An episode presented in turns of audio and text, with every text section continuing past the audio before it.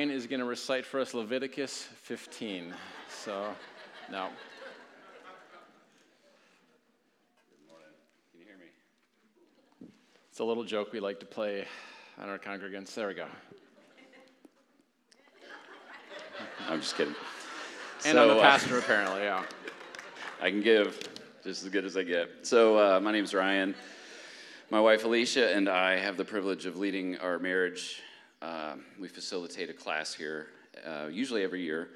And this one we're doing a little different. It's the Marriage Insights Institute that Chris and Tara Borghese uh, have developed and put on, put on. They're coming here, obviously, you guys know that.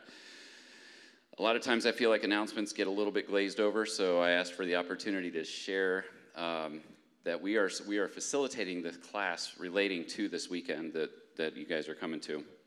And it's, uh, it's just a good idea to work on your marriage. Um, your marriage, and then here are values, you know, kingdom, healthy kingdom families, it starts with the marriage. And your, your husband and wife relationship is the single most important relationship before, you know, except for your relationship with God. And why not work on it? It takes work, and it's under attack in this country, in the world, and we just get distracted and think we're okay, and things are just, and next thing you know, you're not doing well. And so this is uh, bullet points from my friend Chris. So we love the Borgheses. We've known them for years.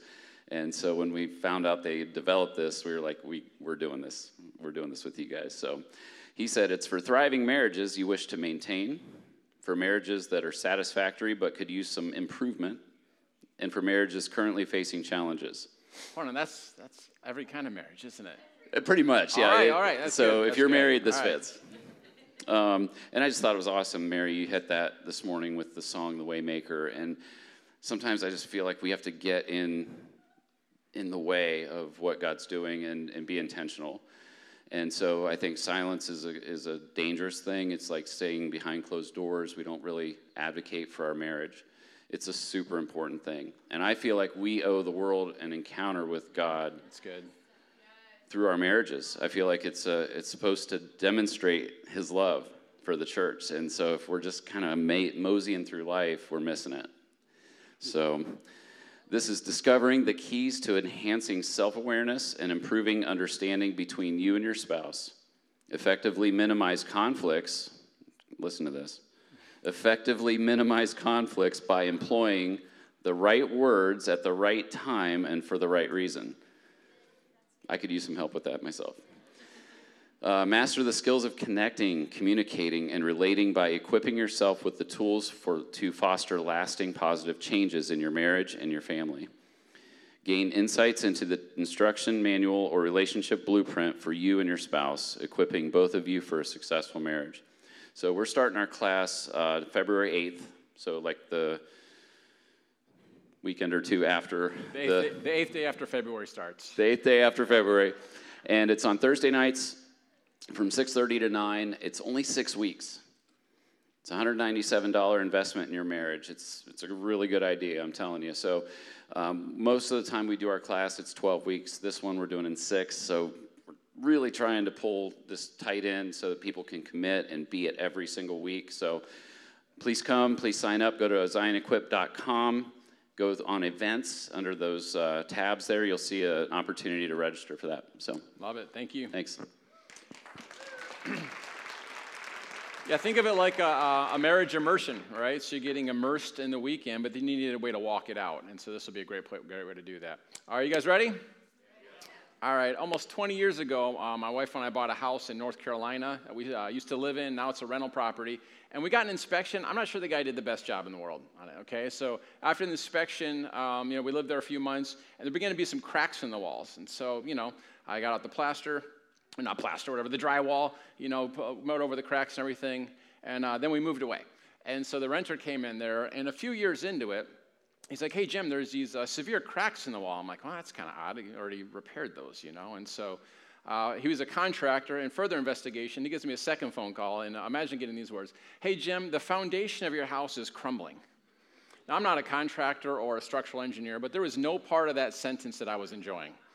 And so uh, he's like, hey, it's about a $50,000 uh, fix. And I'm like, I don't have that right now. This is, this is going to be interesting.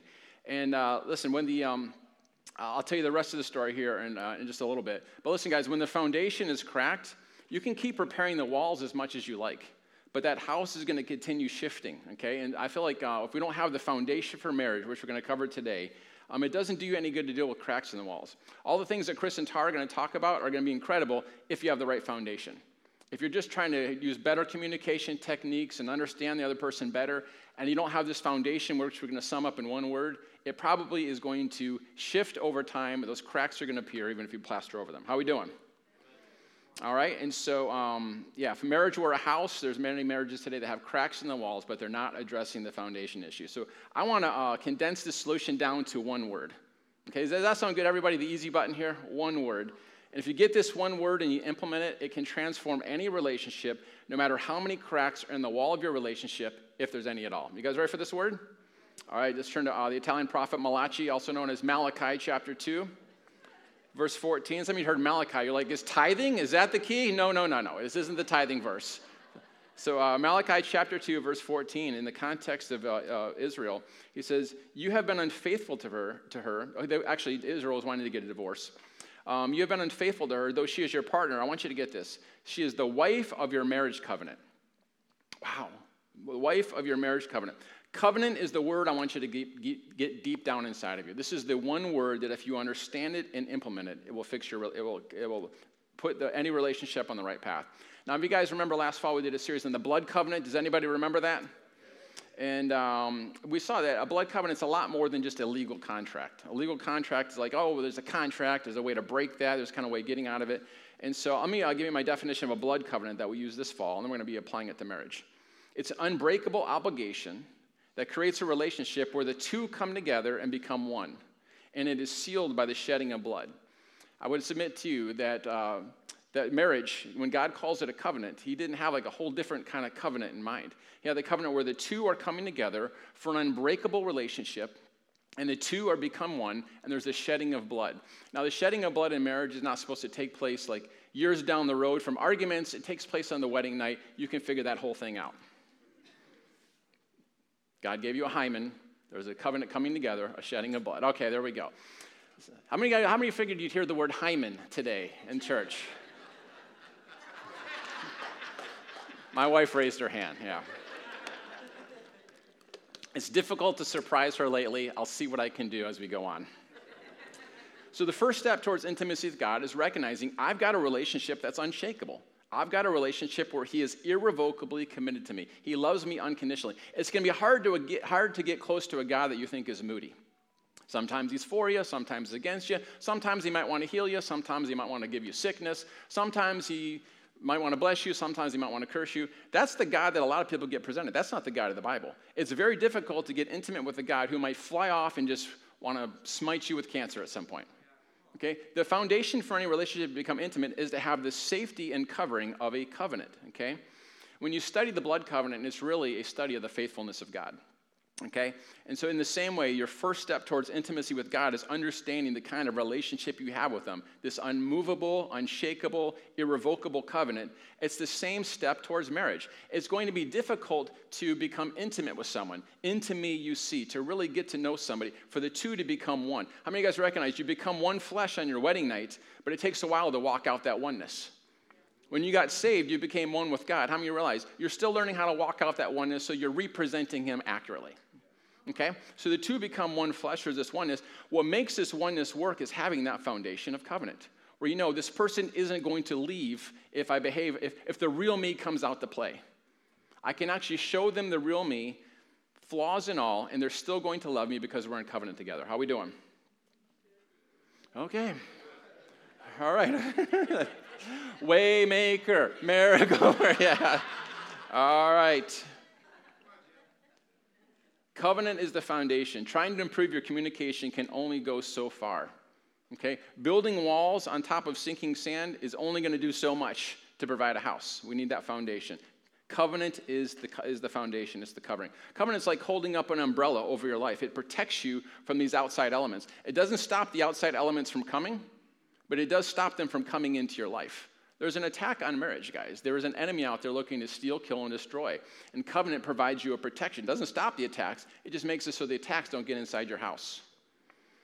God said, This is the wife of your marriage covenant. This means you and I need to understand how a marriage covenant works uh, for you and me. Most people, even Christians, do not see marriage as a covenant, they see it as a contract. Okay? Here's the title of the message. Here's the whole point of the message Marriage is a covenant, not a contract. Whoa, whoa. Yea, yea that I say unto thee. Did I, did I hear one? I, do I hear a second? Yay. It's so beautiful when it's unsolicited and I don't have to beg for it. Okay, there we go. No, I, I, know you guys are probably just thinking, so it's good. All right, so let's compare a covenant to a contract. Okay, I think we're gonna have this definition of covenant come up, come up, some characteristics of it. A covenant is unilateral, unconditional, permanent commitment, valid at least until death. Okay, so some covenants continue on beyond death. We saw that with David and uh, Mephibosheth and that whole thing. Uh, a covenant is a unilateral, I'm going to go through each one of these, unconditional, permanent commitment, valid at least until death. Covenant does not depend upon the performance of the other party. Boy, did anybody hear that last one? Wow. Someone's thinking, I can't wait for my spouse to change. Here's the, here's the good news, bad news. You're the one who's going to be doing most of the changing. If your list of ways to serve your spouse isn't longer than theirs, then you're not doing this thing right. Oh boy, here we go. I'm going to be saying some things today, but don't get mad at me. I'm just reading what I wrote, okay? So this is, that's, it's, it's, it's, Let's look at unilateral. Unilateral means I'm making this covenant for your benefit, not just for my benefit. Okay. All right, uh, because, yeah, because of who I am, I'm choosing you over and over and over again. I'm making this choice to love you today, and I'm gonna have to make that choice many, many times over. Unconditional means I will do this regardless of what you do. So when you're nasty, when you're mean, when you say things, when you don't laugh at my jokes properly, I'm going to continue to love you because love is who I am. Love is what I'm bringing to the table. It's not what I'm waiting to get from you. Are you seeing how this is what God has with us? And he's saying, hey, can you imagine this in a marriage? We're going to show how to get there in a second. And permanent, nothing can weaken the bond. I, I love uh, one of the phrases in, uh, in, in, a typical marriage vow till death do us part right? Nothing but death shall separate us, something like those lines. What's it talking about? It's a permanent bond. If you had a marriage where someone is unilateral, I'm in this for what I can give. Now, of course, there's going to be benefits that come with that, but I'm here because I want to bring my love to the table. And I'm going to bring this love to the table regardless of what you do. And it's permanent, there's nothing you can do to break it. Can you see the kind of foundation that would have for a marriage? Can you see if marriages look like that, it would actually show what God is really like? Think about your relationship with God. Your covenant for Him, I, I, said this earlier, is your basis for intimacy. This is how we can come close to God because He has a unilateral covenant. He said, I will do this, I will do this, I will do this. Your job is just to accept it, just enjoy it. Unconditional. I'm going to do this regardless of what you do. How many of you guys are glad that God loves you regardless of your condition? We'll talk about that here in a little bit. And it's permanent. Nothing can weaken the bond, okay? So that's God's model for marriage. Let's, let's uh, that was the covenant model for marriage. Uh, unilateral, unconditional, and permanent. Let's contrast that with a contractual view of marriage. Marriage is a contract. Let's put up that definition. A contract is a bilateral agreement between two parties, totally dependent upon the performance of the agreement. Okay?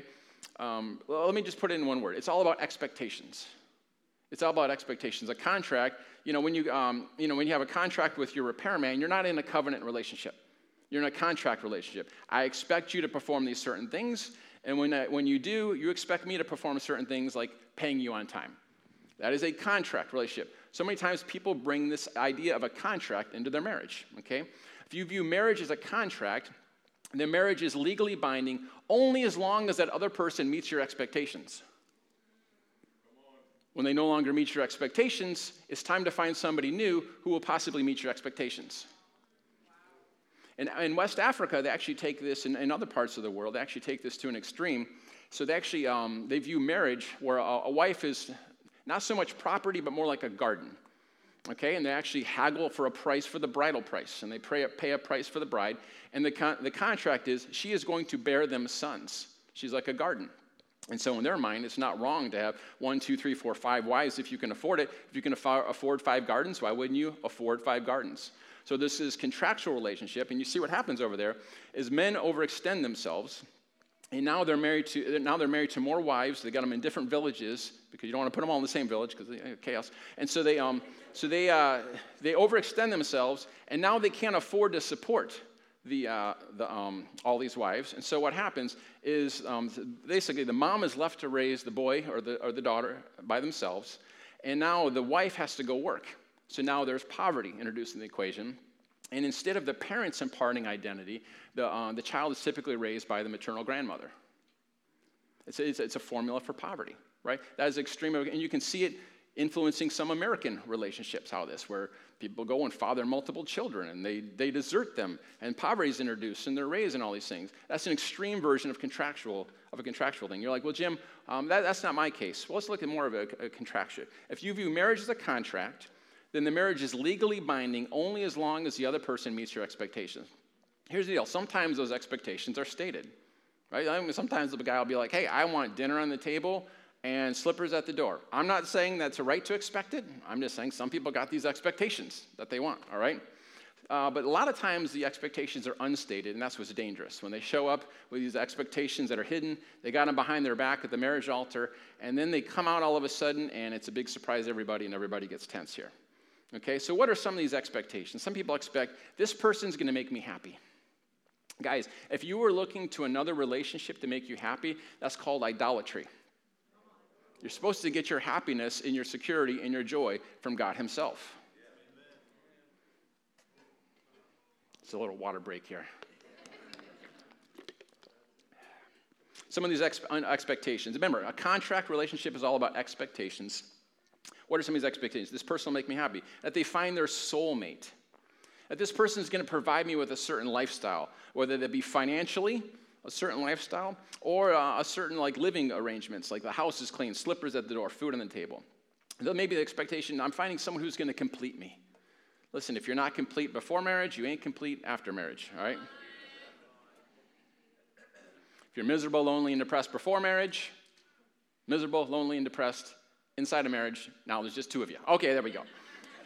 Uh, some people's expectations is marriage means that I will have sex whenever I want. Wow. Was there booing and hissing that I just heard there? Just in case you uh, um, didn't get this memo, marriage is not a sexual free for all. There's times when women are on their menstrual cycles, there's times when you're traveling, there's times where one or both of you have diarrhea and you're not feeling very sexy. And so your self control before, look at diarrhea and hymen. How are we doing here so far? your self control before marriage will serve you for the self control that you're going to need inside of marriage.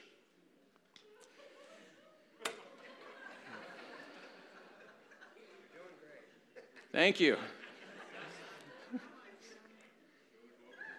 We got more to go. If we expect our spouse to be God to us, he or she will fail every day. No person can live up to those expectations.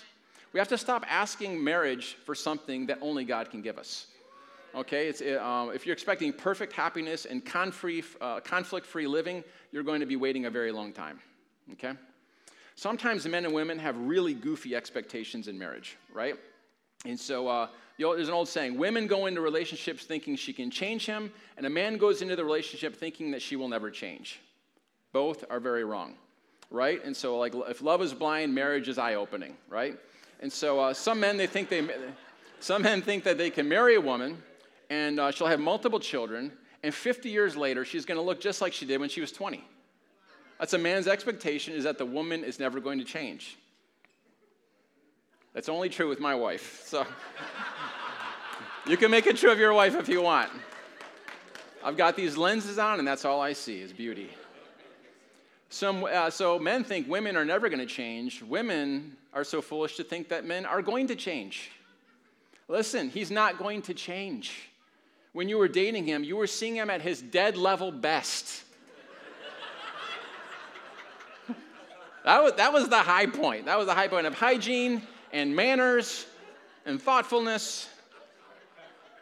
A marriage is about, that is about expectations is doomed either to divorce or ongoing levels of frustration.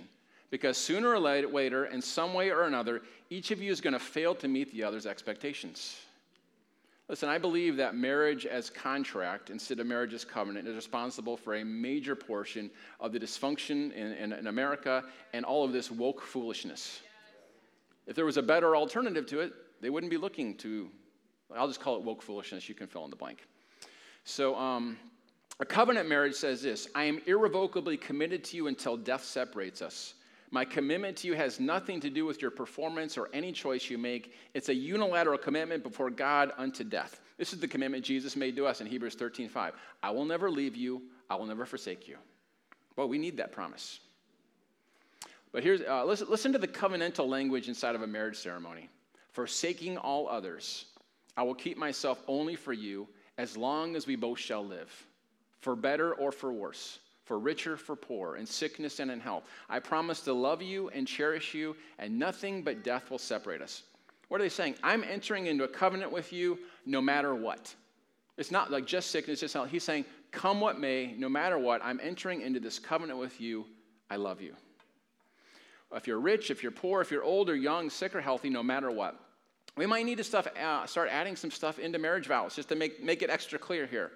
I love you when she doesn't laugh at your jokes. I love you when you have PMS. I will love you if you go bald and the hair starts growing out your ears and your nose instead of your head.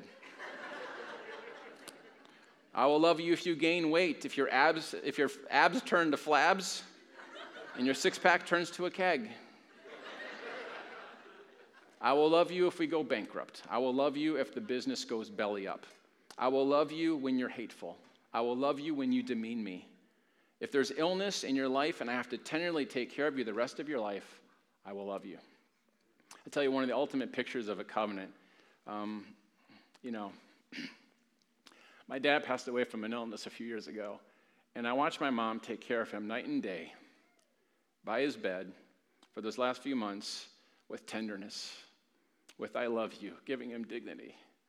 That's a picture of a covenant, guys. That's what we're after sickness and health, no matter what. No matter what you bring to the table, even when you can't give back to me, I'm here to give to you. Because God sees marriage as a covenant, not a contract. The contract in marriage says, I'll keep my end of the bargain if you keep yours. If you're mean to me, well, then hey, I can be mean back to you. If you yell at me, then I can yell at you twice as louder. If you make, make me unhappy or don't do what you promised, then I will leave you and find someone else who makes me happy and keeps their promises. Good luck with that.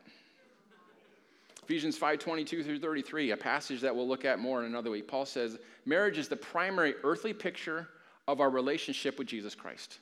The primary way that this world's going to know what Jesus is like is looking at our marriage. This means if you want to find out how Christ relates to me, you ought to look at a relationship between a Christian man and a Christian woman. But what happens if you look at marriage, a Christian marriage, and you see a contract? Okay?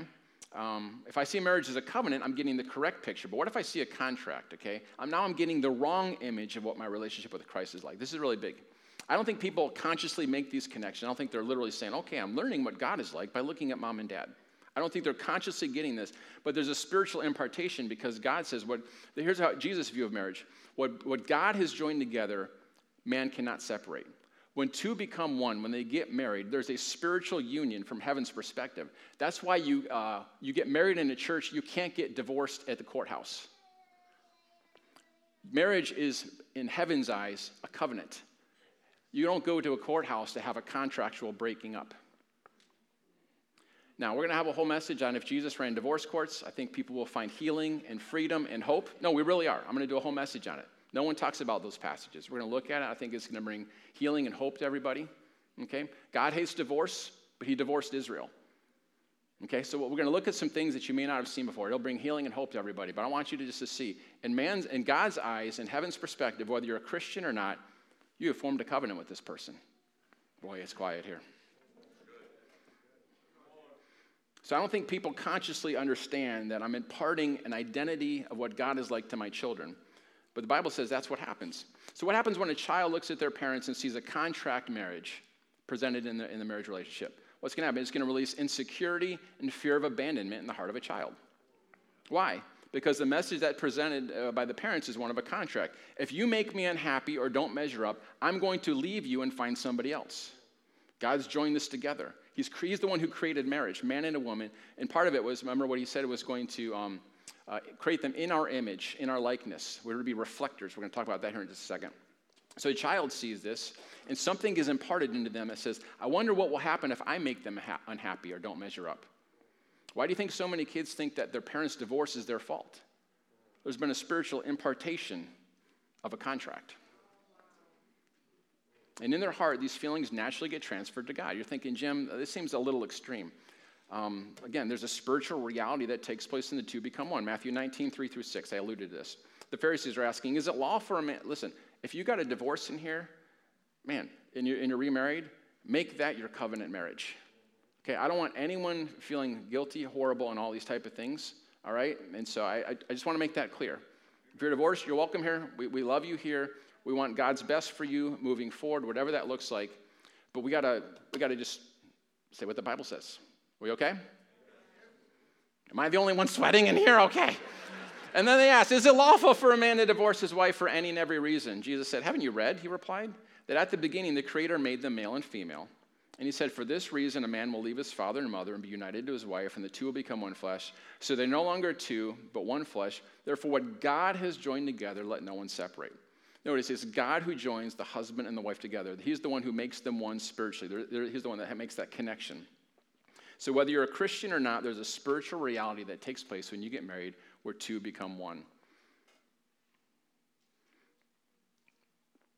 I want you to see God created marriage as a covenant, not a contract. And so in, another place, he says, um, uh, he says, uh, Genesis 1, he says, I didn't give you guys a scripture. He says, He created the male and female. He says, Let us make man in our own image, in our likeness. Okay? Part of the purpose of God creating man and women in, in his likeness is to be a reflector of what he's like. Okay? I want you guys to get this. This is going to be good. Let us make man. How, well, who's the us? It's the Father, Son, and Holy Spirit. They were involved in creation. We see that God the Father spoke, the Spirit was brooding over the waters. We see Jesus is supreme over all creation. New Testament, let us make man in, in, our own image. I want you guys to get this. There is a unity of the Trinity, even though there's individual personalities. That's the model for marriage, okay? The Father is not the Son, the Son is not the Spirit, okay? The husband and the wife, they're still two people, but there's a oneness of purpose. Um, maybe the Trinity, maybe this will help some of you. Uh, Auntie Anne's pretzels, anyone into that? So imagine a pretzel with three holes, right? Hole number one is not the same as hole number two. Hole number two is not the same as hole number three, but they're all part of the same dough. There you go. The Trinity explained with Auntie Anne's pretzel.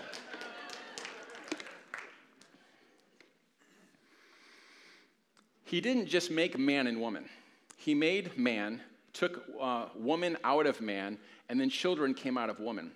He framed them that way because he's trinitizing the marriage. So, God, uh, you see God in the Old Testament, and then proceeded from that, Jesus in the New Testament, and then the church age, we have the Holy Spirit. They didn't just all show up on the scene all of a sudden all throughout Scripture. There was a progressive revealing of them Father, Son, Holy Spirit. He made it the same way in marriage man, woman, children. Why? Because uh, in some mysterious way, we are to reflect what He is like. I thought that was powerful. Didn't really have a whole lot to do with anything, but I thought it was good. All right. Back to the kids of a contract marriage. Um, again, I want you guys to get this. I don't want anyone to feel bad about what they have imparted. Um, Adam and Eve had the perfect father, and they screwed up the entire universe. Okay? And so uh, you're responsible to your kids, not for your kids. If your kids make bad choices, um, listen, even if they had the best parenting, they still have a free will. Um, so you don't need to uh, walk under that guilt. Like I said, Adam and Eve had the best parent in the world and screwed up the entire universe, all of creation. So, and if it wasn't them, it probably would have been me. So I'm glad I wasn't. I wasn't the guy, right? And so, it's. I, I want you guys to get this. We, we need to feel the weight of this so that we can get back to the solution uh, kids of a contract marriage, there's a spiritual impartation of what God is like to the marriage. And so they begin to think, if I make God unhappy, again, they don't probably consciously think this, but it's imparted. If I make God unhappy or don't do what is right or leave him, or I'm unfaithful to him in any way, he's going to leave me and find somebody else. Well, this, this creates that idea there's distance and separation between me and God because there's this conditional love that's introduced into there. There's this fear of abandonment. There's this intense performance anxiety. I better do everything right. I better not sin or Jesus will leave me and work with those who are much better than me, welcome to most of the American church in performance trap. Parents, whether you realize it or not, you are the primary agent God uses to impart the image of what God is like. Parents are the primary agents to impart identity, destiny, and blessing. Okay? And so marriage is a con- uh, marriage as a contract is motivated by a desire to get something. Marriage as a covenant says, everything I have is yours. In fact, I am now yours. Okay? You may be sitting here thinking, I can't love like that. You're absolutely right. Nobody can. Let's close in prayer. No, we're not going to close in prayer yet. You're absolutely right. Nobody can. Okay? But before there was planets or people, there was God the Father, Son, and Holy Spirit existing in community, and they weren't lonely. And just like parents, uh, when a mom and a dad love each other, and they, out of that love, they have children so they can share that love, Father, Son, and Holy Spirit wanted to share their love with their creation. And so they created man, man and woman. The most shocking news to ever hit human ears is this God is love. This is shocking because it didn't say God has love. He doesn't say he's really loving. You ought to see this guy. He's really loving. No, he actually is love. For God to stop loving, he would stop existing. Okay? You and I have love. So, uh, in human love. So it means we can have more of it today than we did yesterday. I just, I'm, you know, I'm more in love with her today, right? Because it's, it's an amount. That's human love, and we got to start somewhere, okay? But God doesn't love you more when you have a good day. He doesn't love you less when you have a bad day. 1 John 4 8 says, God is love. Now, human love isn't like that. A lot of times we take this human love and we project it on God. Human love. When I fell, fell in love with my wife, just even look at that phrase, fell in love, as if it was like, you know, just coming along, just minding your own business, like a banana peel on a slip of ice, and I just, I was struck like a seizure. Like I couldn't even do anything about it, right? Um, I was not walking around with this love saying, Who can I pour this upon, no matter how they act, no matter how they treat me? Who can I just bestow this, my life upon? And say, no, no, no, okay? I, I, I didn't uh, fall in love with her because I was full of love. Um, uh, she basically uh, laughed at my jokes, thought she was beautiful, and she liked karate movies. I'm like, This is the perfect woman. Will you marry me?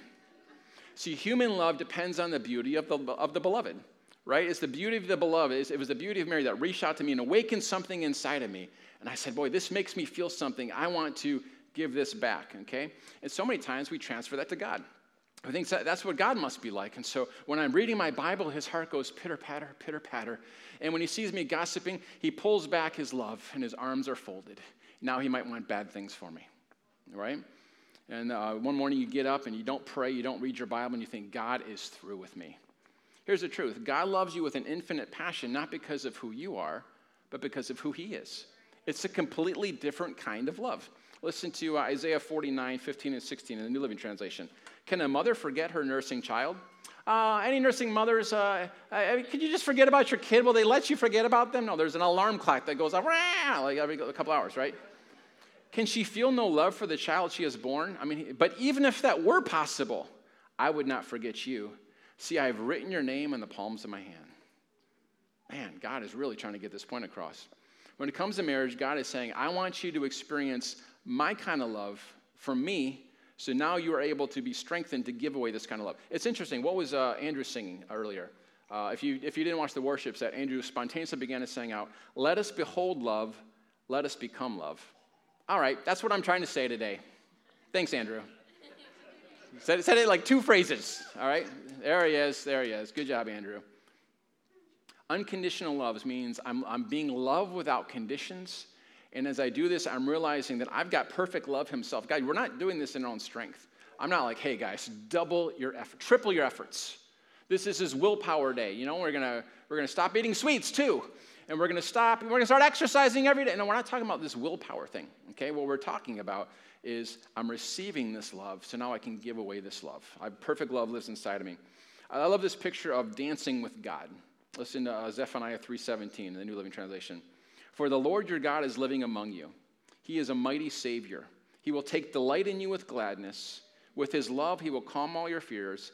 He will rejoice over you with joyful songs the religious people of uh, Jesus' day, one of the reasons they killed him is he was eating with all the wrong kinds of people. Jesus was loving all the wrong kinds of people. It was a scandalous love. People that the religious crowds didn't think deserved it. Guys, that's God's kind of love. It's on full blast. He loves God, he loves Al Qaeda, and I can't even think of the terrorist groups, Nazis. Are there still Nazis? Anyway, he loves Nazis as much as he does charismatic Christians. He, you ready for this one? He loves Democrats as much as he does Republicans. He loves Wolverines as much as he does Buckeyes. Oh, don't even start with me. The Bible says one day the lion will lay down with the lamb, the buckeye will lay down with the wolverine. You can read it. You can read it. Listen, God is inviting you to experience His love for you so that you can be that love for your spouse. Listen, marriage is God's idea. Marriage is not our idea, all right? True love needs to be the foundation. Let me just kind of close with this thought. Every marriage needs a third party, and that third party is Jesus. Listen to Colossians 1:16 for in him all things were created things in heaven and on earth visible and invisible whether thrones or powers or rulers or authorities all things have been created through him and for him he is before all things I love this part and in him all things hold together when Christ comes into your marriage your marriage now has supernatural strength to be held together when Christ is not in your marriage, you have your own strength. Think of it like this um, picture a triangle. So, picture a, a, man with his, uh, his family of origin. He's leaving that family of origin and he's leaning towards his wife. He's unplugging from one relationship. Not that they're disconnected, but there's just a higher priority. We went over this last time. By the way, remember we went over this last time. Marriage is the highest priority relationship. Some of you need to break up with some other relationships so you can prioritize this new relationship. We talked about the in laws last time, and just so you know, if it's the mom, if it's the boy who needs to uh, have the talk with his parents, it's the boy who needs to have a talk with his parents, not the daughter in law. Men, you need to put on some big boy pants and have some tough conversations. Women, if it's you who are getting entangled and your uh, in laws are their in laws, your uh, family of origin, is gossiping and putting down your husband and putting all this swirl in there, she needs to be the one that says, Listen, um, this is my husband now. And if you can't support that, then we will not be coming around here anymore. Some of you have friends from high school, from work that you need to break up with because they're hurting your marriage. I'm not saying you can't have friends. I'm not saying you can't go out. Your spouse is not some control freak because they want you around more. But what I am saying is some of it is unhealthy. And you need to be the one to break up with them. Some of you need to break up with your obsession with work. It's become another spouse getting in the way of that. All right. When Christ comes into your marriage, you're, oh, yeah, yeah, yeah, yeah, yeah, leaning. I'm gonna, it's gonna form a triangle here, okay? I can't really like lean and like totally do it here. Remember Michael Jackson did that. That was good. Yeah, that was, oh, come on, somebody. That was good. So there, so there is a leaning away. There's a leaving this triangle She's leaning this way, triangle, with God as the foundation. There's the, there's the foundation. There's the, here's the good part. With God as the foundation, you're leaning towards, she's leaning towards him, he's leaning towards her. What if you put God at the top? And as you get closer to God, you get closer to each other at the same time. Was that like the magic triangle? Did that even make sense? All right. For my second closing, see, that's how you know it's anointed when you close more than once. I'm trinitizing the uh, closing. There we go. Marriage is your greatest opportunity for spiritual growth. Listen, guys, everyone has bad days. Everyone says things they wish they hadn't said, has a bad attitude, or is just downright selfish. Can, uh, men and women, can we just be honest? Every argument you've ever had with your spouse is because one of you is being selfish. There was never a time when you were both pouring out unconditional love towards each other and an argument just broke out. No, I love you more. No, I love you more. No, no, no that's not an argument. Someone has to go first. Someone has to be the big person and say, you know what? I hear what you're saying. I'm sorry. Own your 1%. That's a whole nother message. There we go. In closing, for the third time, God uses your spouse to steer you back towards Him. I don't know how many times I've said something stupid, had a bad attitude, been Mr. Krabby Pants, and um, recognize it. Mary helps steer me back towards the Lord in only the way uh, that only she can. And uh, you know, when she forgives me and accepts me, I learn to receive God's forgiveness and acceptance in a tangible way. God's invisible. And so sometimes he's, uh, a lot of times he wants to illustrate it through your spouse. And in that moment, she's modeling God for me, helping me see the way that God looks at me rather than how I look at me. Marriage is a covenant and not a contract. Remember that house that I told you about in North Carolina with the $50,000 repair? You guys ever wonder what happened to that? So um, Uh, at the time, $50,000 was more than I had. It was impossible. And so I don't remember, I was actually doing a series on finances. It was in 2011 in, uh, in Zion. And I was planning on doing six weeks. And it was week three I got that call. And if you remember, I got up there and I, uh, I said, hey guys, uh, I, I, I, did a message on God is the owner, I'm his money manager. I said, Mary and I, we've already turned this house over to God. This belongs to him. I got this call this week, $50,000. I don't have a, I don't have an answer. And I said, but here's what I know God is the sneakiest person in the universe. I can't wait to see what he's going to do. How many guys remember that message? Oh, two of you. Great, great. And so, um, God's the sneakiest person in the universe. I can't wait to see what he's going to do. And I said, I guarantee you this. It's on recording. By the end of this series, I thought it was going to be a six part series, I'll have a solution for this. I said, How do I know that? Because I gave this over to God. And so uh, a couple days later, I'm just kind of driving. I wasn't really praying and interceding about it, waking up the intercessors in China. Baker needs an answer. There was none of that. Uh, just kind of driving down the road, just kind of enjoying the Lord. And this thought comes to me call your buddy Micah in North Carolina. So I'm like, oh, yeah, I'm going to call him up. He was in real estate, and I'm like, hey, I got this situation, don't know what to do. Would you mind just going over to the house and seeing if the Lord gives you an idea? He's like, sure. He goes over there. The Lord gives him this genius idea. It was a $500 fix, permanent solution, and I got the tenant to pay for it. Come on, somebody right there. Listen, guys, I've got some good news for you. I don't care how bad your marriage is, I don't care how crumbling the foundation is. God has a solution, and He paid for it. It is not up to you to get your spouse to pay for how they've been treating you. Okay? One person walking in covenant changes the whole dynamic. When two become one, when one of those people begins walking in covenant love, it changes the entire dynamic. Now, that other person has free will, but I tell you what, things get sure, uh, shaken up when covenant love comes into it.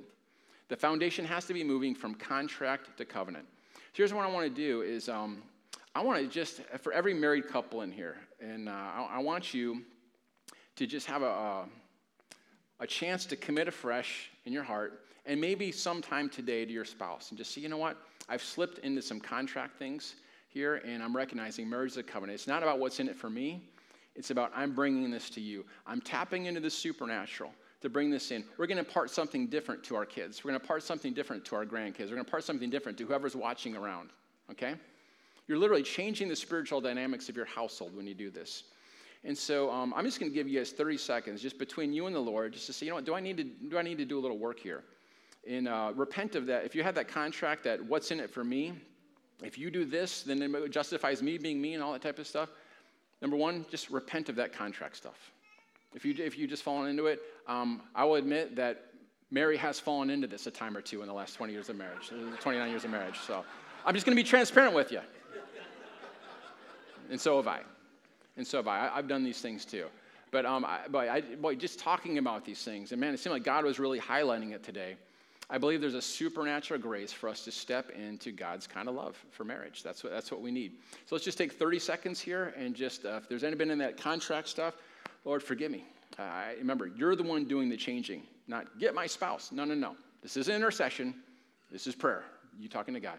And so, um, so yeah, just 30 seconds. Repent of that contract for me and just, just say, God, I'm going to make a, a, fresh commitment to uh, a, a, a, fresh drawing from you to have a covenant marriage. We'll get more into that. So repent. Go for it.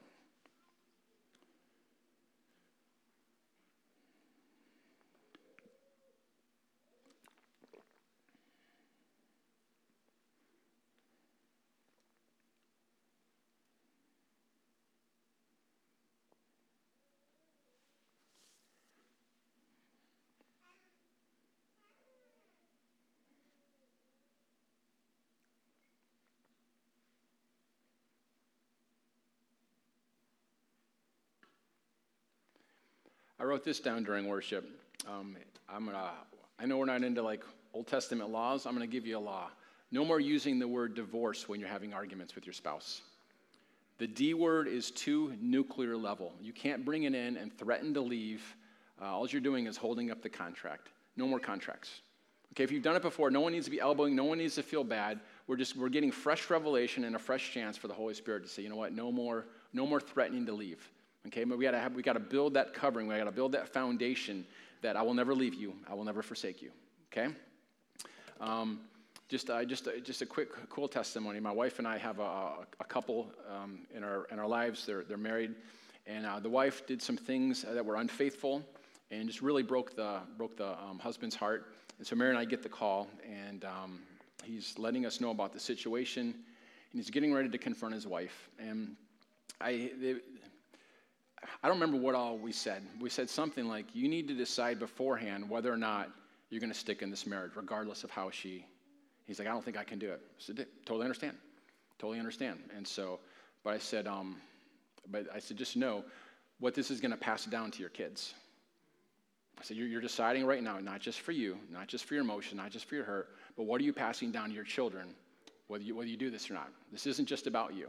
I said, I'm not saying it's not hard. But I said, if you, if you want to believe for a miracle, you've got to go in there with an attitude, come what may. And so he, uh, he decided in, that, uh, in the car that he was going to fight for their marriage, come what may.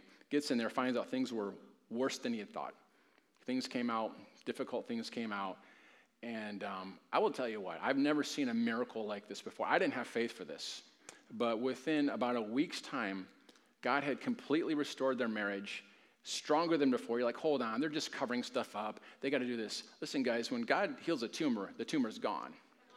Like, like we can we can believe for broken bones to be reset and blind eyes to be open. We can believe for Gadarene demoniacs to become evangelists to the ten cities. We can believe for broken marriages to be healed. Okay? And so when one person changes, it, it changes the dynamics. I'm not guaranteeing that everything's going to happen, but boy, you, when you bring in the supernatural, anything's possible. God has a plan to make you more loving than you plan on being. You're going to be the one doing the changes.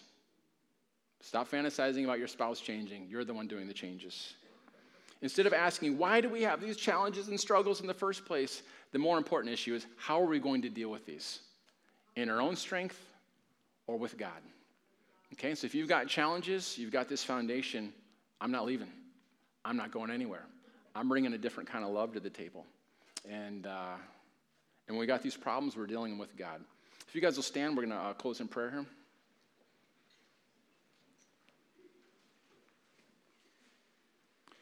Mary already kind of took care of this one. Um, if you're just watching the message, if you uh, will go back to the live stream, we actually just prayed for that God would uh, for a supernatural releasing of restoration and reconciliation for marriages. And so I'm just going to kind of recap that.